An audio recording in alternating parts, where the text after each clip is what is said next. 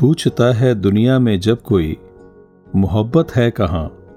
मुस्कुराता हूँ और याद आ जाती है माँ। माँ सच में ये शब्द सुनते ही जहन में कैसे एक छवि उतर आती है ना? हम्म। जिसमें संपूर्णता पवित्रता त्याग ममता वात्सल्य और प्यार सब कुछ समाहित होता है। शायद ही दुनिया का कोई रिश्ता ऐसा हो जिसमें इतनी सारी खूबियाँ एक साथ होती हूँ। जी बिल्कुल।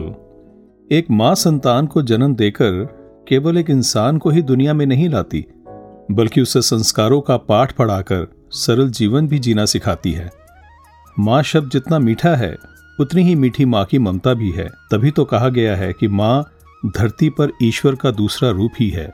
जी और जब भी बात होगी आध्यात्मिकता की भक्ति की तो नाम आएगा उस माँ का जो केवल दिव्यता विनम्रता तप और त्याग का ही प्रतीक नहीं रही बल्कि वो कल्याणकारी जीवन रहा जो ताउम्र गुरमत का पाठ पढ़ाती रही। जी हाँ हम बात कर रहे हैं परम ममतामयी निरंकारी राजमाता कुलवंत कौर जी की।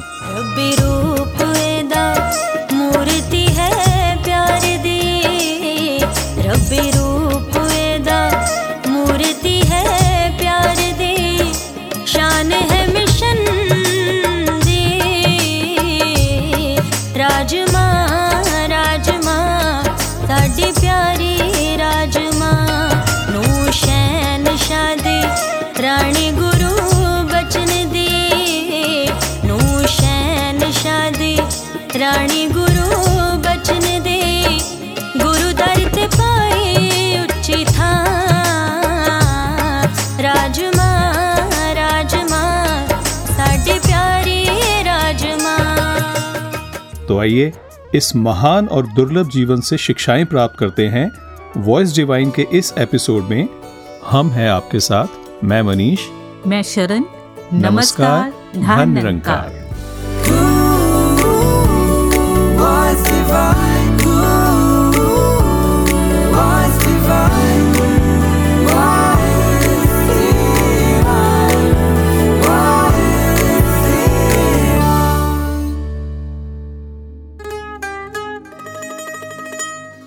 गुरसिख नाम। ही इसी का होता है कि गुरसिख, गुरु की शिक्षा हर पल, हर दम लेता रहता है। हर मिलकर प्रण करें के दातार कृपा करना।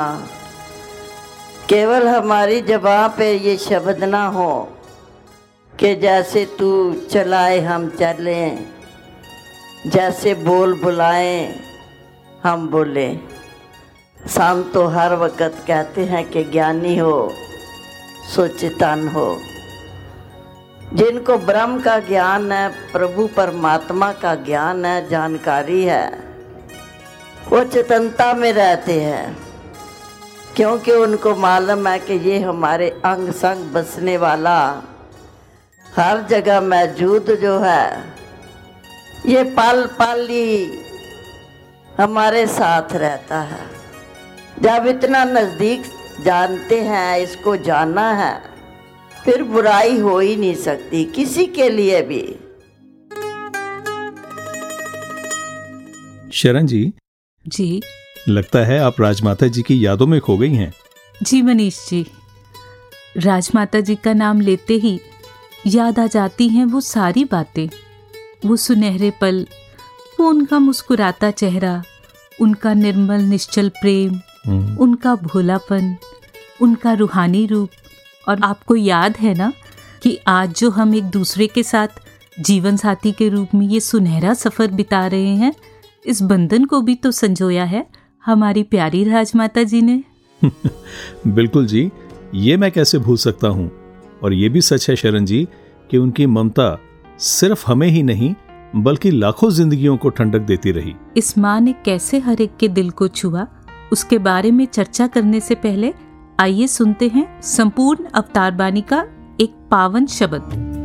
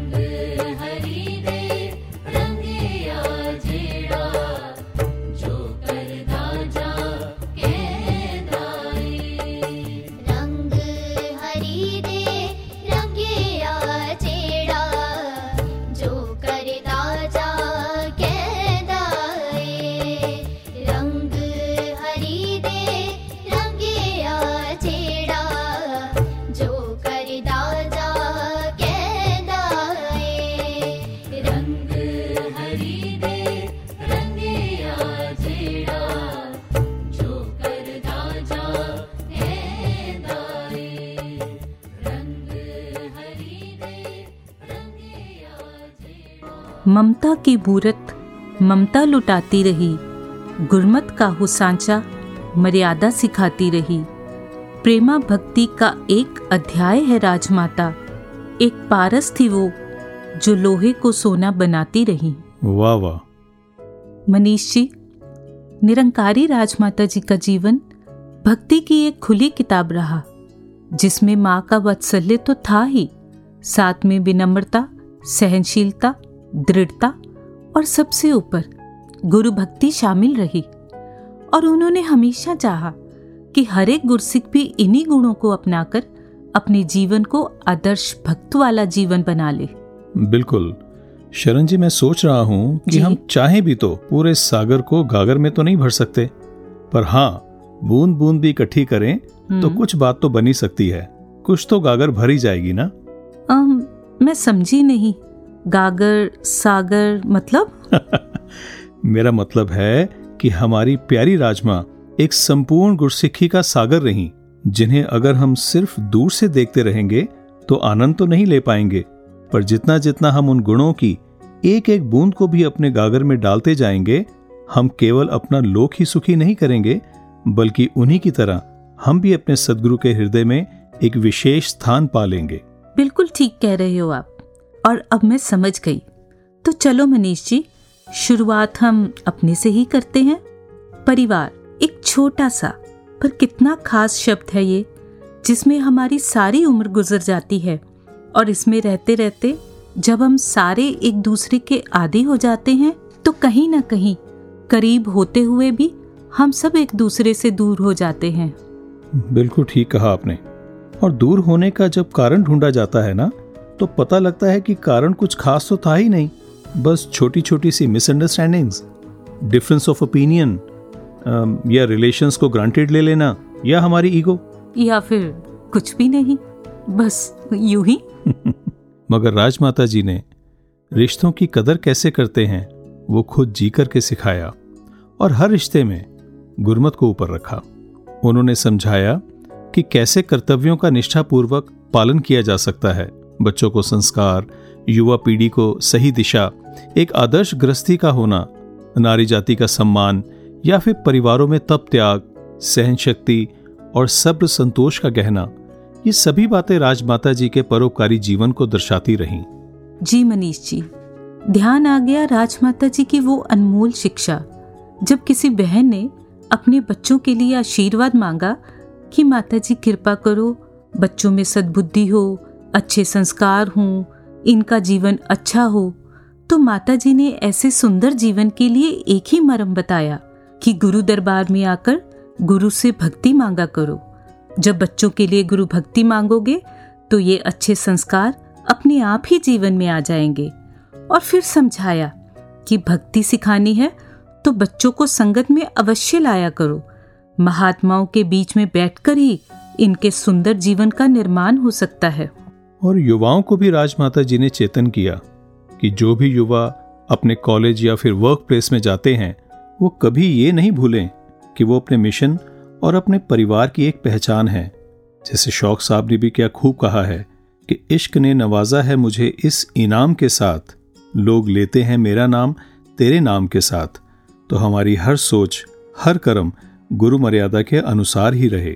और जब बात आएगी सबसे अहम संबंध की चाहे वो रिश्ता पति पत्नी का हो माँ बाप और बच्चों के बीच हो सास बहू का हो या फिर कोई भी रिश्ता एक मधुर और सुखमय जीवन जीना है तो हर रिश्ते में एक पुल बना लो। पुल बनाना है मतलब? जी मनीष जी ये वरदायिनी राजमाता जी की ही शिक्षा रही कि जैसे नदी के दो किनारे होते हैं इधर खड़ा वाला उधर वाले को पार बताता है और जो उधर खड़ा है वो इधर वाले को और इस आर पार की दूरी को पुल द्वारा ही हमेशा मिटाया जा सकता है। कभी इधर वाला पुल चढ़कर उधर चला जाए और कभी उधर वाला इधर आ जाए। एक दूसरे के पास आने जाने से अपने आप ही हमारी दूरियाँ खत्म हो जाएँगी। वाह क्या बात है। और जैसे आपने पुल की बात की कि अगर इस एक पुल वाले फॉर्मूले को हम सभी अपना लें तो हमारा पारिवारिक जीवन कितना खूबसूरत हो जाएगा। मुझे याद है अपने मम्मी जी जैसे शाम को राजमाता जी की सेवा में जाते थे तो एक बार घर आकर उन्होंने एक बात सुनाई। अच्छा। कहने लगे माता जी के पास बरामदे में हम सब बैठे थे तो उनकी सेवा में रहने वाली एक बहन ने किसी दूसरी बहन की बड़ी तारीफ़ की बड़ी प्रशंसा की कि वो बहन बहुत अच्छी है बड़ी सेवादार है बड़ा अच्छा व्यवहार है। ऐसे ऐसे करके दो तीन बार तारीफें की। तो राजमाता जी ने कहा मैं ये बात तब मानूँगी जब उसकी बहू कहेगी कि मेरी सास बहुत अच्छी है, जब ये बात सुनी तो सोचा कि माता जी ने सिंपल सी बात कहकर कितनी प्रैक्टिकल शिक्षा दी कि जहाँ हमारा रोज का उठना बैठना है, वहाँ जब आदत सत्कार घर से ही शुरू होगा, जब परिवार के सदस्य एक दूसरे की तारीफ़ करेंगे, जहाँ सास कह देगी कि मेरी बहू बहुत अच्छी है, बहू कह दे कि मेरी सास बहुत अच्छी है तो समझो कि वो घर स्वर्ग है। बार प्यार जितना भी करिए ਜੇ ਘਰ ਵਿੱਚ ਸਾਡੇ ਪਿਆਰ ਨਹੀਂ, ਬੋਲਾਂ ਦੀ ਤੇ ਕਮੀ ਨਹੀਂ, ਪਰ ਠੀਕ ਅਗਰ ਵਿਵਹਾਰ ਨਹੀਂ, ਭਗਤੀ ਪੂਰੀ ਨਹੀਂ ਹੋਣੀ, ਜੇ ਪਿਆਰ ਨਹੀਂ ਸਤਿਕਾਰ ਜਿਨਾ ਸੁਖ ਦੀ ਗੰਗਾ, ਅਸਾਂ ਲਈ ਵਗਾਈ।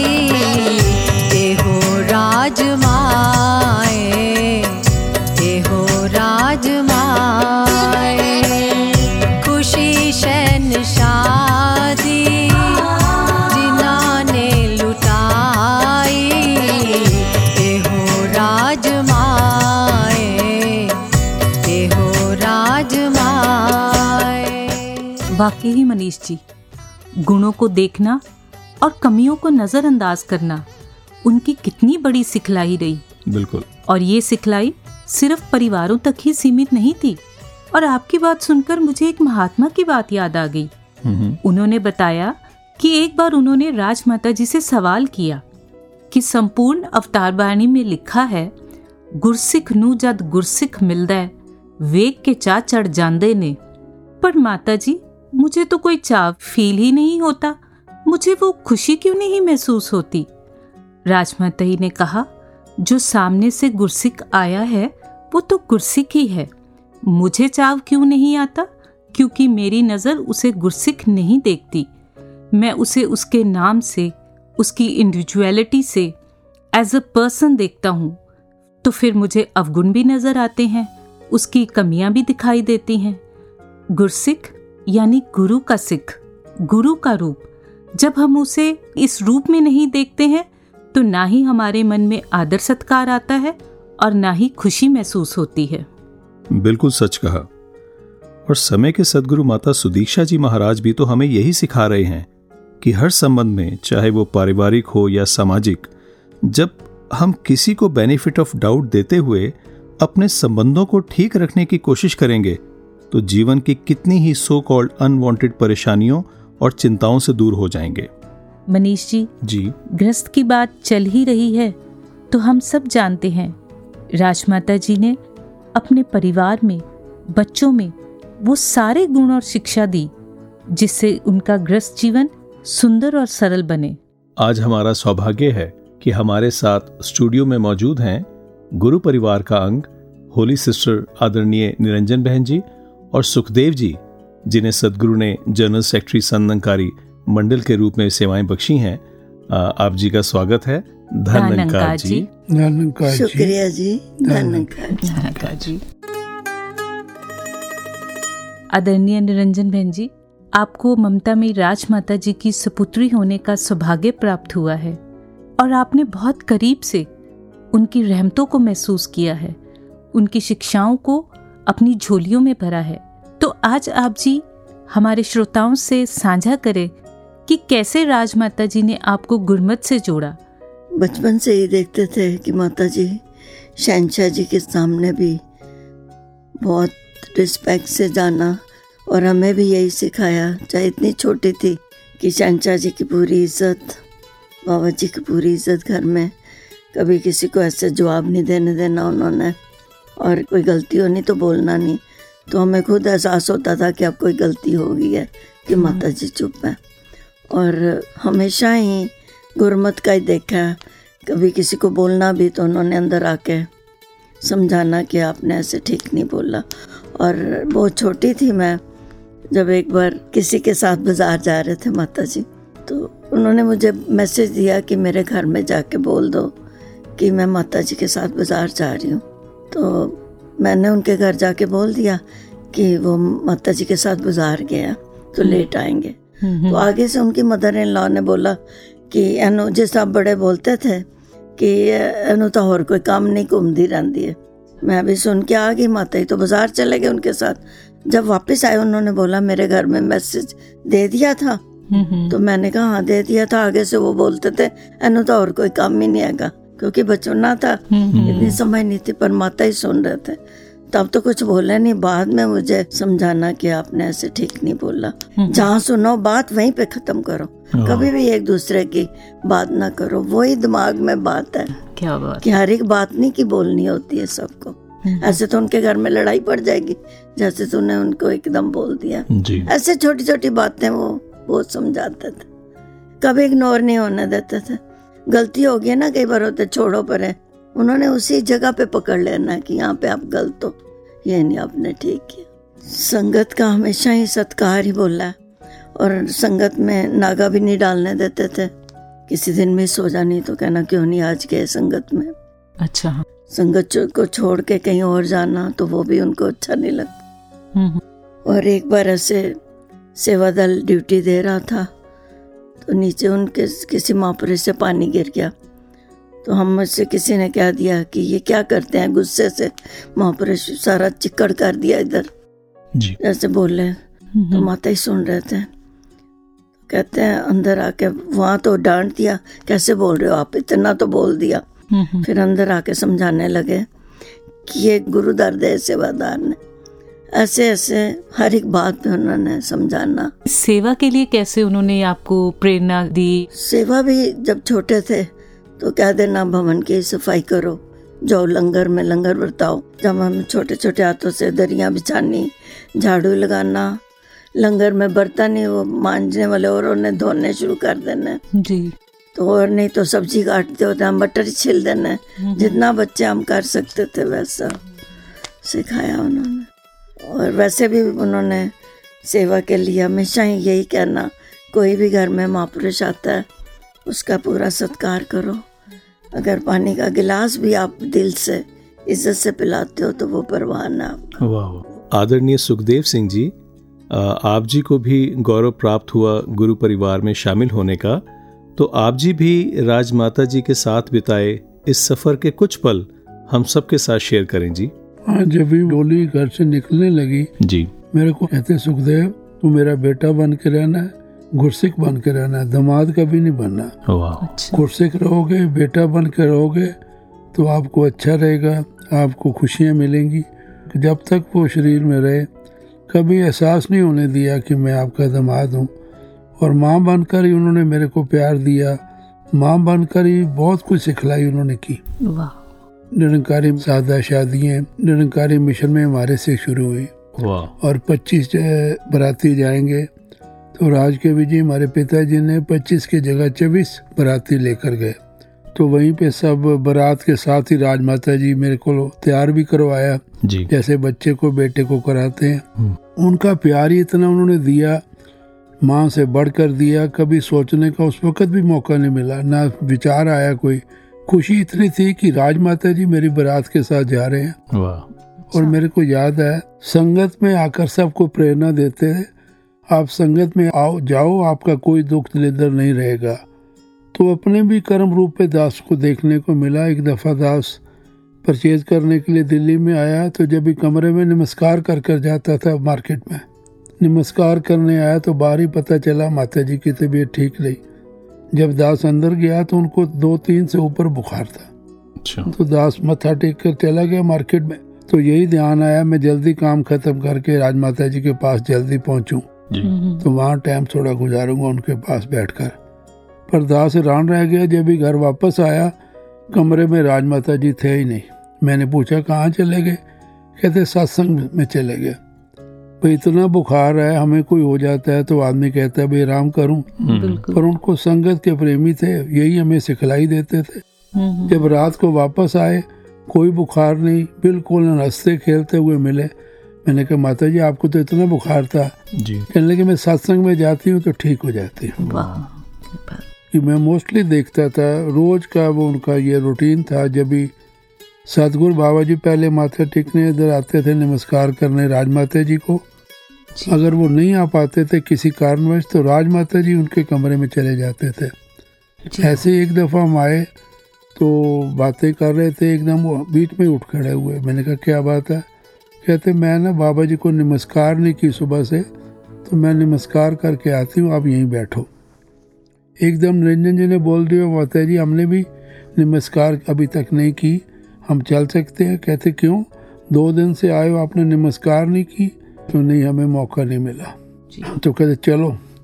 तो वहाँ जाकर देखा कि वो कैसे सतगुरु को सतगुरु समझते हुए चरणों पे नमस्कार राजमाता जी ने की। और बाबा जी ने ही वैसे आगे से उनको नमस्कार की। ये उनका रूटीन कई दफ़ा में देखने को मिलता था। एक और जो बात उनको देखने को मिली जब भी राजमाता जी बाबा जी को नमस्कार करते थे मुमन बाबा जी आगे से हाथ पकड़ लेते थे। तो वो कहते क्यों? मैं नमस्कार नहीं कर सकती आप मेरे सदगुरु। कभी उन्होंने सदगुरु को बेटा नहीं समझा सदगुरु ही समझा। जी। ये उन्हीं में ये खूबी थी। उनका ये बहुत बड़ा स्वभाव था बच्चों के साथ बच्चा बन जाते थे बड़ों के साथ बड़ों वाली बातें करते थे। अगले को महसूस ही होने नहीं देते थे कि कोई आपके सामने बहुत बड़ी हस्ती बैठी है। जी। वो इनका बुलाना उनका समझाना वो तरीका ही अलग था। जी। उसको लफ्ज़ों से बयान नहीं किया जा सकता। और जो वो कहते थे हृदय में बात वो घर कर जाती थी। समागम डेज़ की बात है। जी। माता जी जब वहाँ से आए रैली शायद खत्म हुई थी तो आके माता जी कपड़े चेंज करके तो अंदर से ही रूम के रास्ता था। तो हम हम बच्चों को देखने आ गए। जी। तो भूल गए कि मैं अंदर से आई हूँ। तो मेन डोर से अंदर फिर वापस आने लगे। तो जो सेवदा वाला महापुरुष था तो वो महापुरुष कहते हैं माता जी को ही कि माफ़ी देना माता जी का हुक्म नहीं है आप अंदर नहीं जा सकते। अच्छा। तो माता जी भी उसकी तरफ़ देख के हँसी जाए पर उन्होंने एक बार भी नहीं बोला कि मैं ही हूँ या कोई अपना दिया हो। इतनी देर में दूर से चाचा प्रताप सिंह जी देख रहे थे। वो भागे भागे आए। अच्छा। तो एकदम कहते हैं ये तेरी माता कौन है? ये वही राजमा है। वो हंसने लग पड़े आगे से। राजमाता जी भी चुप करके सुनते रहे उसकी बात। जी। ये भी उनके जीवन का एक कमाल का हिस्सा है। आदरणीय सुखदेव जी और आदरणीय निरंजन बहन जी आप जी अपना कीमती समय निकाल करके यहाँ पर आए और इस ब्यूटीफुल जर्नी जो आपने राजमाता जी के पास रह करके जो कुछ भी सीखा उन पलों को उन यादों को हमारे साथ साझा किया। इसके लिए आपका बहुत बहुत शुक्रिया धर्नकार जी। आपका भी भी बहुत बहुत शुक्रिया। जो आपने हमें समय दिया। कोई राजमाता जी के जीवन के बारे कहने का मौका अवसर बख्शा। निरंकार जी। स्वर्गा राज मैनू दिता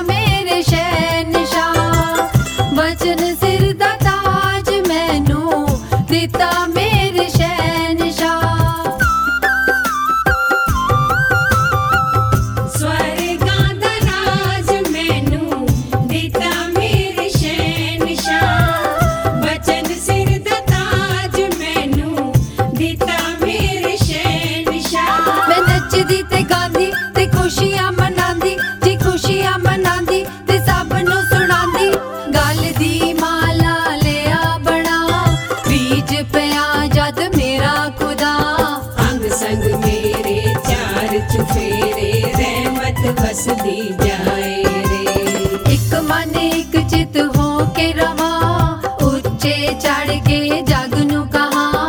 अंग संग मेरे चार चुफेरे रहमत बसदी जाए रे। एक मन, एक चित हो के रवा मनीष जी जी। इस गीत को सुन रही थी तो खुद को खड़ा पाया निरंकारी कोठी के प्रांगण में। आपको भी याद आया वो स्वर्गीय नज़ारा? कैसे कोठी के बरामदे में ममता में राजमाता जी का कुर्सी पर बैठ जाना अपनी मीठी मुस्कान से हर किसी को निहाल करते जाना?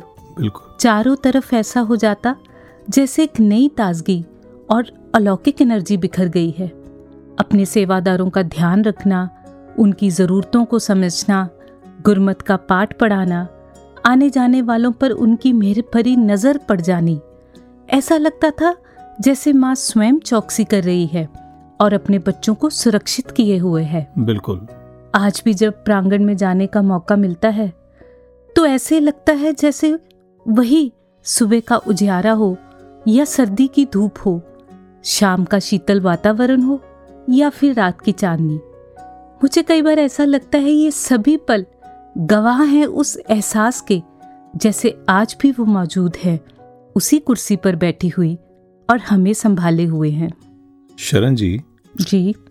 राजमाता जी के जीवन में अगर सबसे ऊपर कुछ रहा जी। तो वो रहा गुरु और गुरु का वचन। बिल्कुल। गुरु के किसी रूप में भी उनका पारिवारिक रिश्ता कुछ भी था चाहे वो बहू रही पत्नी रही या फिर एक माँ उन्होंने अपने आप को सदा भक्त ही माना। एक बार किसी महापुरुष ने राजमाता जी से पूछा कि माता जी हमें ये समझाओ कि भक्ति करनी कैसे है? जी। भक्ति में तोड़ कैसे निप सकती है? हम्म हम्म, तो राजमाता जी ने अपने जीवन की एक बात सुना करके समझाया जी। कि वो बाबा गुरबचन सिंह जी के साथ किसी टूर पे थी और रास्ते में उनकी तबीयत खराब हो गई और वो किसी भी दवाई से ठीक नहीं हो पा रही थी। तो बाबा जी ने उनको एक मेडिसिन दी कि इसे खा लो। माता जी कहने लगे, जब उस मेडिसिन को देखा तो एक बार तो मेरे मन में ख्याल आया कि ये सॉल्ट तो मुझे सूट ही नहीं करता। पर साथ ही, अपनी गलती महसूस हुई और कहते हैं विश्वास किया कि ये सदगुरु का आशीर्वाद है। मैंने कहते वो मेडिसिन खा ली और मैं सच में ठीक हो गई। तो बस यही सीखो कि सिर्फ़ कहना ही नहीं, बल्कि मानना भी है कि गुरु दिन को रात कह दे तो रात मान लो। जो ये कहता है, विश्वास करते जाओ। जितना ज़िंदगी में समर्पित हो जाओगे ना उतनी भक्ति निपटी चली जाएगी। वाह और इसी समर्पण के कारण तो शहशाह जी ने उन्हें वरदायनी राजमाता जी के नाम से नवाजा। बिल्कुल। और आशीर्वाद दिया कि इस राजमा के पास सिर्फ़ दुनियावी सुखी नहीं है। लोग तो ये माँ सुखी कर ही रही है पर अगर परलोक को भी सुखी करना चाहते हो तो इस माँ से भक्ति मांगोगे वो भी मिलेगी। वाकई। आपकी बात सुनकर मुझे कोट याद आ गया। माँ से छोटा शब्द हो तो बताना उनसे कोई बड़ा हो तो भी बताना। क्या बात है। राजमाता जी का हृदय कोमलता विनम्रता और विशालता से भरपूर था। हर किसी के दुख सुख में शामिल होती और स्वभावों में मीठी बोली और नम्रता को लाने की ही प्रेरणा देती। किसी की कमी या गलती को उजागर नहीं करती थी बल्कि समझाना भी होता तो अकेले कमरे में बिठा करके सही रास्ता बताती। और गुरु की शिक्षा की तरफ़ भी ध्यान दिलवाती। बिल्कुल उनके समझाने के इस ढंग से उनकी प्रेरणा से न जाने कितने ही जीवन बदल गए और वो हर एक जीवन आज भी उनका शुक्राना करते नहीं थकता। तो आगे बढ़ने से पहले आइए सुनते हैं कुछ अनुभव। और आज हमारे साथ हैं आदरणीय बहन राजकुमारी जी जिन्हें हम राज मामी जी के नाम से भी जानते हैं और आप जी को अवसर प्राप्त हुए कई प्रचार यात्राओं में आदरणीय राजमाता जी के साथ जाने के और उनके करीब रह के सेवा करने के तो आप जी का बहुत बहुत स्वागत है। धन्यकार जी। आज हम निरंकारी राजमाता जी के जीवन का चर्चा कर रहे हैं, जिनके बारे सतगुरु बाबा हरदेव सिंह जी महाराज ने कहा कि भक्ति की बेमिसाल मूर्त थे नंकारी राजमाता जी, जिनकी रग रग में भक्ति थी। और ऐसा भक्ति भरपूर जीवन वो जिए। तो एक गीत में महापुरुषों ने लिखा कि तेरी भगती वेख के माँ निरब तेरे घर विच प्रगट होया। किस तरह से इस भक्ति की महक को उन्होंने संसार में फैलाया। पल पल हमें सिखाते रहे किस तरह से गुरु दर पे भक्ति करनी है, कैसे जीना है, किस तरह से गुरु की शिक्षाओं पर चलना है। माता जी ने अक्सर कभी भी जब मैं और मामा जी माता जी के चरणों में बैठते अपने बचपन की बातें, या कई बार फिर उसके बाद जब ज्ञान लिया तो उस समय किस तरह से सारी अपनी बातें बताना कि मैंने जब शहनशाह जी से ज्ञान लिया तो मैं सोचती थी इनकी जो बहू आएगी, वो कितनी भागों वाली होगी। एक तो गुरु घर की बहू और जो सेवा अपने सतगुरु की कमाएगी। तो कहते, मुझे नहीं पता था ये रहमत भी मेरे हिस्से आई। और एक और बहुत बड़ी बात कहते, पर मुझे भक्ति बहुत ही कठिन वाली मिली है, क्योंकि जिन रिश्तों से खुलकर बात हो सकती है, वो रिश्ते मुझे गुरु के रूप में मिले। पहले शहनशाह जी गुरु के रूप में जो मेरे ससुर थे, फिर पति बाबा गुरबचन सिंह जी महाराज वो भी गुरु के रूप में। फिर बेटा बाबा हरदेव सिंह जी महाराज, वो भी गुरु के रूप में। तो हर पल डर डर के मैंने बिताया, क्योंकि माता जी ने कभी भी संसारिक रिश्तों को पहल नहीं दी। सिर्फ़ गुरु वाला रिश्ता ही आगे रखा। और कई बार बातें बतानी कि शहनशाह जी के चरणों में जब बैठते थे तो कैसे शहनशाह जी हमें सिखाना कि किस तरह से भक्ति करनी है, कैसे अपने परिवार को सुखी करना है। इस तरह से शहनशाह जी की बातें राजमाता जी ने बतानी। और कई बार ये कहना कि ये जो सच की आवाज़ है, ये दुनिया के कोने कोने में तब पहुँच सकती है अगर हमारे घरों का माहौल सुंदर हो, हमारे घरों का माहौल स्वर्ग जैसा हो। और भी कई बार बैठना तो सच्चे बादशाह की बातें राजमाता जी ने कि किस तरह से गुरु का सत्कार करना होता है। कहते, हम मुँह से तो कहते हैं, गुरु आप रब है, परमात्मा है, लेकिन सत्कार करने में कई बार चूक कर जाते हैं। किस तरह से उन्होंने एक एक बात बताने की कैसे गुरु की भक्ति होती है, गुरु की शिक्षा पे जो चलते हैं, कहते, उनके जीवन में सहज में ही लोक पर लोक के सुख आ जाते हैं।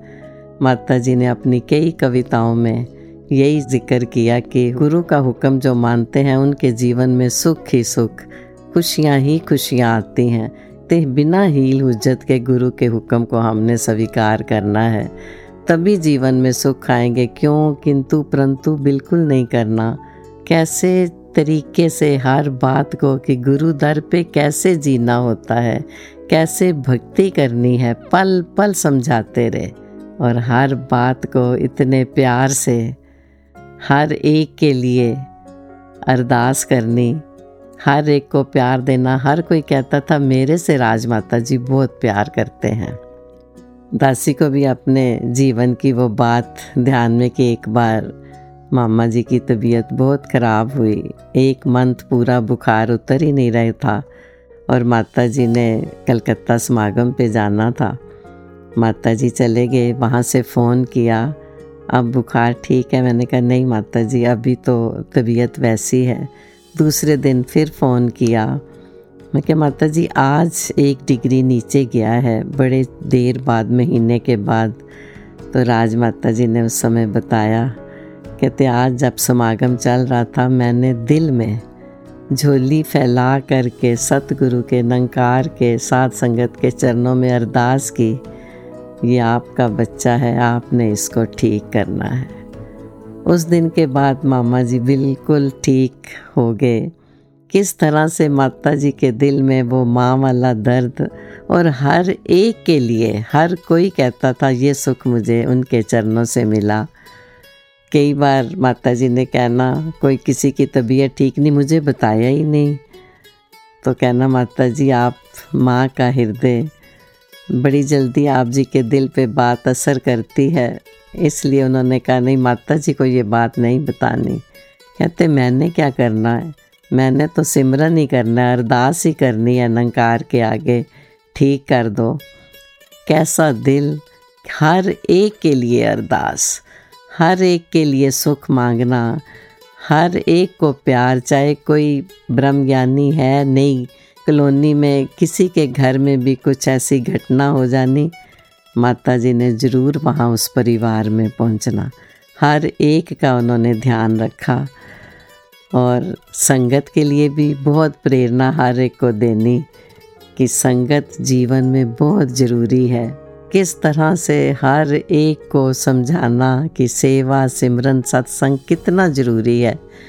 सेवा की बात करें तो सुबह जब समागम के दिनों में सेवा होती थी। माता जी खुद लाइन में खड़े हो कर के तसले उठाना, सेवा करनी, कहते थे सेवा सबने अपने अपने हिस्से की करनी होती है। मालिक होते हुए भी हमें सिखाने के लिए। और बहुत बड़ी बात यही कि हर समय अरदास किया करो, तोड़ निभ जाए गुरु दर पे। कहते थे, दूध ਤੇ बुद्ध फिटदियाँ देर नहीं लगती। तो अपनी बात उन्होंने कई बार बतानी, कहते, मैं छोटी सी थी सारे गाँव में। पानी भर के सिर के ऊपर गागर लेके आते थे तो मैंने कहा, मैंने भी ऐसे पानी लेके जाना है, मुझे भी छोटी सी गागर लेके दो। कहते, मैं वो भर के सबके साथ जा रही थी, जब घर की दलहीज पे पहुँची, पैर अंदर रखा, गागर गिर गई, टूट गई, पानी अंदर तक नहीं पहुँचा। तो ये बात उन्होंने कई बार सुनानी कि हर समय अरदास करें, सच्चे पातशाह, मेरी तोड़ निभा देना। कई बार एंड में जाके भी कोई पता नहीं होता कि किस तरह के हालात बनते हैं, कहीं हम दूर ना हो जाएँ गुरु से। हमेशा अरदास करें, सच्चे पातशाह, बेदाग तोड़ निभाना। ऐसा जीवन था नंकारी राजमाता जी का। तभी बाबा हरदेव सिंह जी महाराज ने कहा कि माँ तेरी भक्ति को सलाम, तेरी श्रद्धा को सलाम, क्योंकि एक सुंदर जीवन जिया गया। धनकार कई जन्मा दे बाद चोला पाया, कि वेखी किते दाग ना लावी।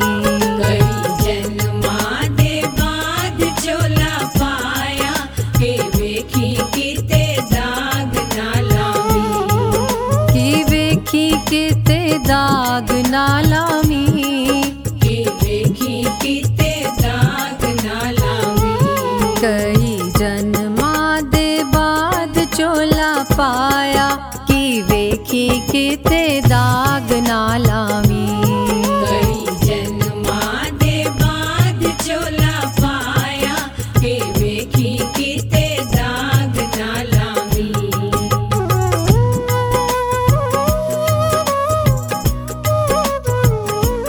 ਕਈ ਜਨਮਾਂ ਦੇ ਬਾਅਦ ਚੋਲਾ ਪਾਇਆ ਵੇਖੀ ਕਿਤੇ ਦਾਗ ਨਾ ਲਾਇਆ ਚੋਲੇ ਦੀ ਕਦਰ ਕੋਈ ਵਿਰਲਾ ਹੀ ਜਾਣਦਾ ਜਿਹੜਾ ਇਹਨੂੰ ਜਾਣਦਾ ਉਹੀਓ ਮੁਜਾਮਾ ਉਹਦਾ ਗੇੜ 84 ਮੁਕਾਇਆ ਵੇਖੀ ਕਿਤੇ ਦਾਗ ਨਾ ਲਾਇਆ चोला जे पाया ते रखी संभाल के चोला जे पाया ते रखी संभाल के कागजां दे वांग एनू जामी ना गाल के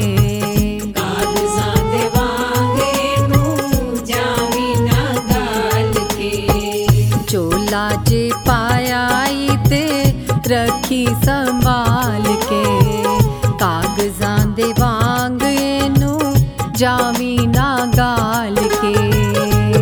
पूरे सतगुरु हो समझाया कि वेखी किते दाग ना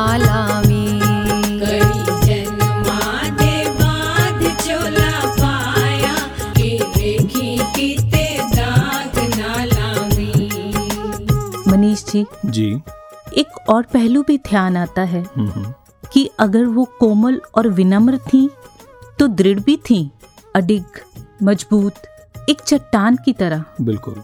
आपने भी तो उस कठिन समय को देखा है। 1978 का वह दौर कैसे राजमाता जी एक प्रेरणा का स्रोत बनी रही। हर विपरीत परिस्थिति में वो बाबा गुरबचन सिंह जी के साथ डटकर खड़ी रही और नारी शक्ति और शौर्य की जीती जागती मिसाल बन गई। जी। राजमाता जी ने खुद जीकर ये सिखाया कि कैसी भी परिस्थिति हो गुरसिक का विश्वास अपने सदगुरु पर हमेशा कायम रहता है। वह घबराता नहीं अपने प्रवचनों में भी वह समझाती थीं कि कांटों में भी गुण होता है। जैसे गुलाब के फूल के साथ कांटे लगे होते हैं तो असल में ये कांटे उस फूल की प्रोटेक्शन के लिए होते हैं। कोई भी उसे तोड़कर ना ले जाए इसलिए इस फूल के साथ उसके बचाव के लिए कांटे हैं। इसी तरह, किसी भी गुरसिक की ज़िंदगी में कोई भी विपरीत हालात आते हैं, जिसे वो परीक्षा समझता है। असल में वो कसौटियाँ हैं, जिसमें से जब गुरसिक निकलता है, उस पर घिसता है तो वो गुरसिक्की का सुंदर गहना बनकर बाहर निकलता है। वाह, सच में। और जब 1980 में बाबा हरदेव सिंह जी सदगुरु रूप में प्रकट हुए तो भी माता जी ने अटूट साहस का परिचय देते हुए धैर्य और संयम का पाठ पढ़ाया। चौंतीस वर्षों तक माँ बेटे का रिश्ता एक गुरु गुरसिख वाला रिश्ता बना रहा, जिसमें शामिल था अपने सदगुरु के प्रति सिर्फ़ समर्पण, प्रेम, विश्वास, त्याग और निरोल गुरु भक्ति। और एक गुरसिख समर्पण कैसे कर सकता है? राजमाता जी ने हर प्रकार के साधनों का सहारा लेके समझाया, चाहे वो साहित्य का माध्यम हो या गीतों का, और चाहे कविता का रूप हो। सुनते हैं कि आरंभ में तो वार्षिक संत समागम के कवि दरबार की शुरुआत ही राजमाता जी की कविता से होती थी, और राजमाता जी का वो रूहानियत की मस्ती में गीत गाना। नचांगी ते गावांगी, आज तेरे सामने, वो नाच कर गुरु को खुश करना, उनका धन्यकार कहना ही होता था कि बाबा जी के चेहरे पर मुस्कुराहट आ जाती जी। और संगत भी इतनी झूम जाती ऐसे लगता मानो पूरा वातावरण स्वर्गीय नज़ारा दे रहा है जहाँ सिर्फ़ भक्त और भगवान है और उनके बीच प्रेम भरी भक्ति। जी। राजमाता जी की हर शिक्षा कितनी परिपूर्ण थी ना? बिल्कुल। पर जो एक अहम बात जिस पर वो ज़ोर देकर कहती थी वो थी संगत। जी। उन्होंने केवल संगत के लिए प्रेरणा ही नहीं दी बल्कि हमने तो कितनी बार देखा कि तबीयत कैसी भी रही हम्म, माँ ने संगत नहीं छोड़ी। जी। बीइंग डॉक्टर बाय प्रोफेशन मैंने कितनी बार ये देखा। हम्म, कहाँ अगर कुछ क्षण पहले पता लगता कि माता जी ठीक नहीं है हम वहाँ खड़े हैं ट्रीटमेंट देने का फ़र्ज़ निभा रहे हैं जी। और थोड़ी देर बाद पता लगता माता जी तैयार हो रहे हैं कि संगत को टाइम दिया हुआ है और संगत जाना है। माता जी की ये शिक्षा कि जीवन में अगर अपनी पहचान बनानी है तो सास संगत का अंग बनकर पहचान बनाओ। और इस बात को उन्होंने सार्थक भी किया। जब वे स्वयं साकार रूप में थी तो त्रिवेणी की खूबसूरती रही। और जब निरंकार रूप हो गई तो कैसे सदगुरु बाबा हरदेव सिंह जी ने इसी सास संगत रूपी माँ के महत्व को और बढ़ा दिया और इसे त्रिवेणी का रूप दे दिया। आगे बढ़ने से पहले सुनते हैं एक कविता आदरणीय राजू मुल्तानी जी से।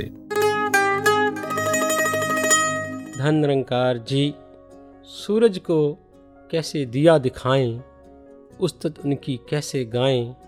पिता मन्ना सिंह, माता सोमा जी की राज दुलारी, शहनशाह की गुरसिक बनी, गुरु बचन से साझेदारी, गुरु हरदेव जी की सारे जग से थी झाई प्यारी। गुरु हरदेव जी की, सारे जग से थी झाई प्यारी। माँ सविंदर जी की थी सासू माँ, जग से न्यारी।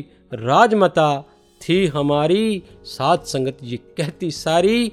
राजमाता थी हमारी, साध संगत ये कहती सारी। रहती दुनिया तक रहेगी राजमाता कुलवंत निरंकारी।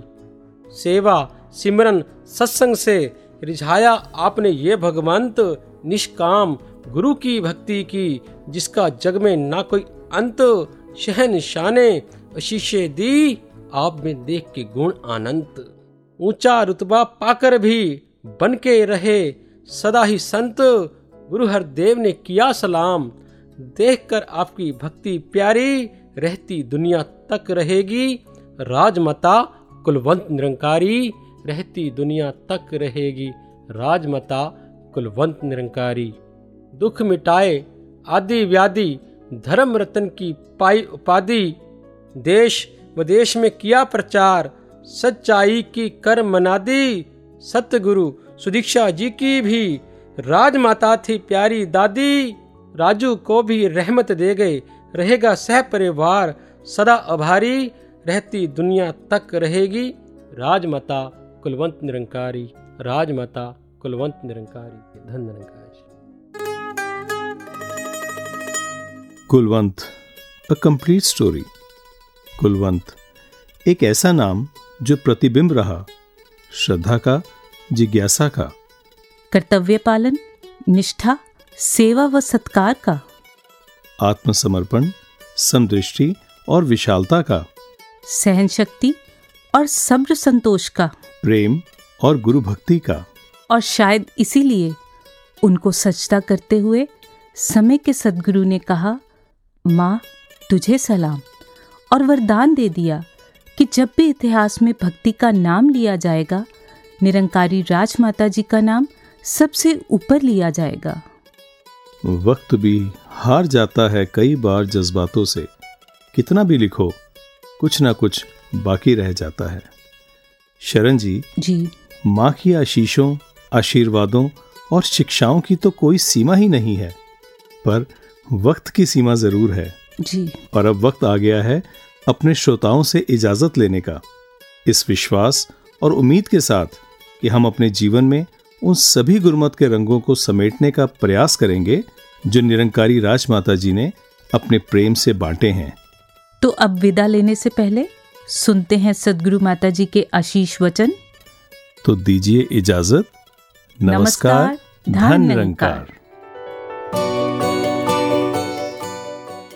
राजमाता जी के जीवन में अगर हमने ये देखा कि किस तरह हम अगर कोई भी संसार में है कोई भी वो हर एक को अपना एक बच्चा ही मानकर इस तरह प्यार करते थे कि वो परिवार का हिस्सा ना भी हो हर संत उनके लिए एक बराबर। इतना उन्होंने छोटी सी छोटी बात पे ध्यान रखना कि सदगुरु को क्या पसंद है, क्या मर्यादा है। चाहे उनके जीवन में तो उन्होंने एक परिवार के रूप में एक मदर, एक डॉटर इन लॉ एक उस तरह देखा जाए तो ये सदगुरु को तीन रिश्तों में उन्होंने सर्व किया। फिर भी एक जो मर्यादा बनाई रखी, एक सिखलाई देते रहे। वो जीवन में चाहे हम उनकी कोई भी विचार उठा लें, कैसे उसमें एक प्रेरणा देनी, खास करके ऐसी कुछ चुनिंदा चीज़ें जो रिपीटेटिवली बहुत समझाते थे, वो कि एक परिवार में अगर हमारे छोटे बच्चे हैं तो हमें किस तरह एक अपना कंडक्ट रखना है, एक अपने बोलचाल, अपने व्यवहार पे ये एक अपने आप को मॉनिटर करते हुए कि बच्चे तो छोटे होते हैं, वो कुछ भी सीखते हैं। हमें अपनी भाषा का किस तरह प्रयोग करना है उनके सामने? हमें किस तरह अपने आप को एक उस तरह जीवन में ढालना है कि बच्चे अगर कल को ये चीज़ ऑब्ज़र्व करके करें तो हम उन पे उंगली उठाएँगे कि ऐसा मत करो तो वो तो यही कहेंगे, आपसे ही सीखा है।